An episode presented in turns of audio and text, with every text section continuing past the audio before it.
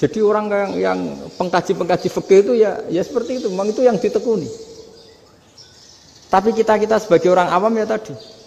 Nak sing kecelakaan itu wedhus, ayam jago ngeman, tapi nak pitik cilik ikhlas. Ikhlas.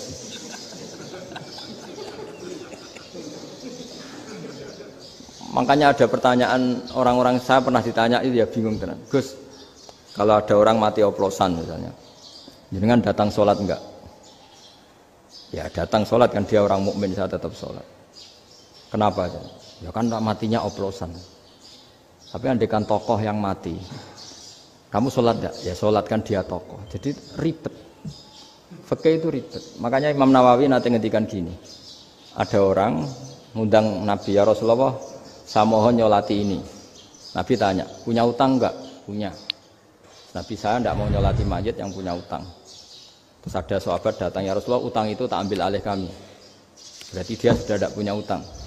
Terus Nabi kerso nyolati. Pertanyaannya, utang itu hal yang boleh. Saya ulangi, utang itu hal yang boleh. Tapi kenapa Nabi se ekstrim itu? Tapi ketika Nabi mau kondur itu ngendikan gini, ini PR ya bagi UMM ini PR ya.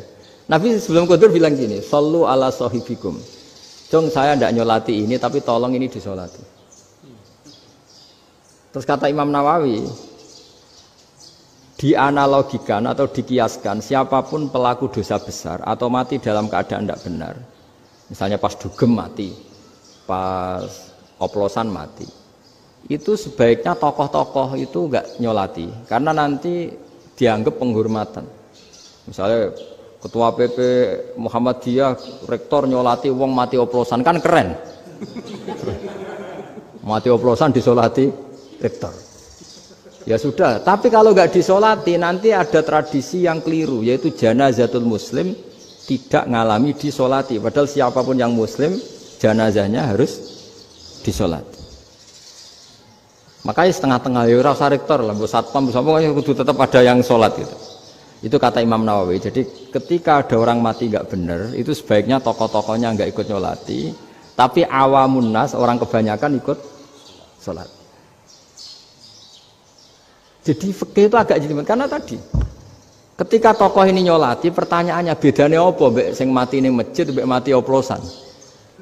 Karena sama-sama semua orang nyolati kan tidak ada sanksi sosial itu. Tapi ketika nggak disolatkan sama sekali, wah lebih parah lagi. Ini ada janazatul muslim tidak disolati.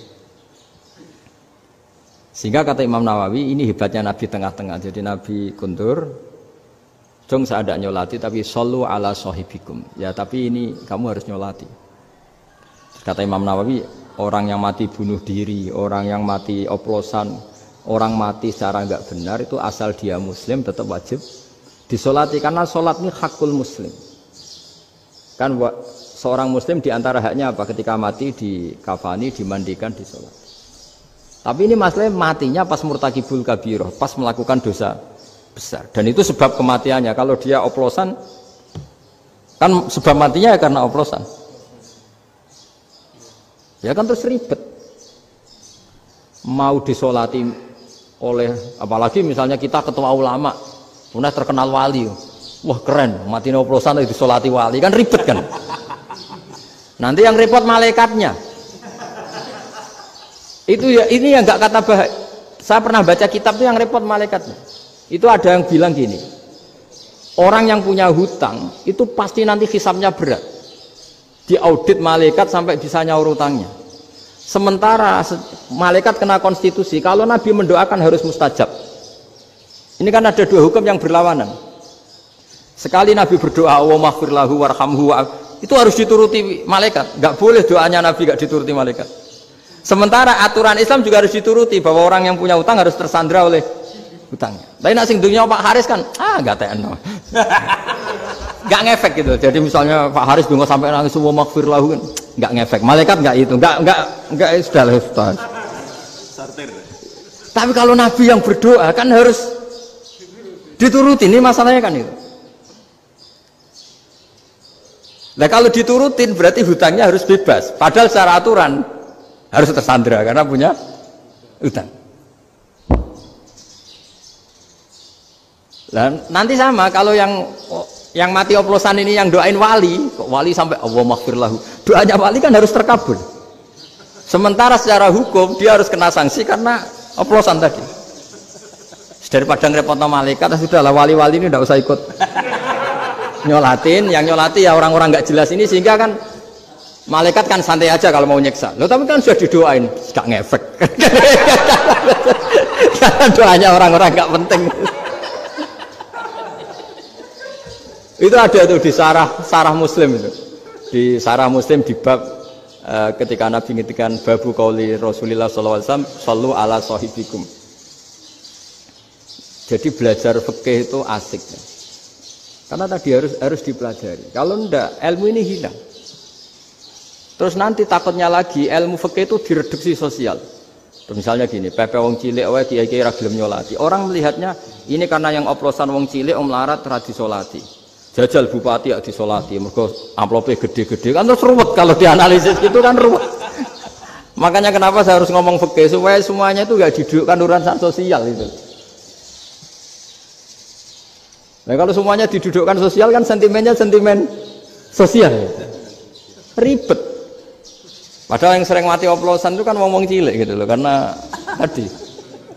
Kalau wong suga kan pakai whisky yang mahal yang insya Allah tidak mati kan gitu yang mati kan ya mereka pertos macam-macam itu kan. Artinya ini kalau nggak diterangkan secara fikih, kiai-kiai yang nggak datang dikira masalah sosial kan. Oh, PP salam tempel era gede terus nggak nggak datang kan terus jadi ribet. Ya makanya ini apa lewat pengajian ini supaya sampean lebih tahu ya bahwa khazanah Islam ini kata beberapa ulama kafatal linnas semuanya sehingga Allah akan mentakdirkan kajian Islam akan ada di seluruh dunia. Jadi kenapa IAIN marak di Indonesia, UMM, Universitas NU banyak? Karena agama ini kafatal dinas, tidak miliknya orang Arab, tapi milik semua. Orang alimnya juga gitu. Ketika ada liga alim seluruh dunia, itu orang Indonesia, orang Afrika, ya selalu ada orang alim yang kelas dunia. Seperti dulu ada Imam Bukhari, itu asohul kutub ba'da kitabillah. Kitab terbaik setelah Quran itu Bukhari. Padahal dikarang oleh orang Uzbek. Kata siapa? Islam ada orang Arab ngakui kalau kitab paling sohah itu Bukhari. Mekah Madinah pun ngakui kalau kitab paling sohah Bukhari. Padahal pengarangnya ada orang Arab. Orang mana? Uzbek.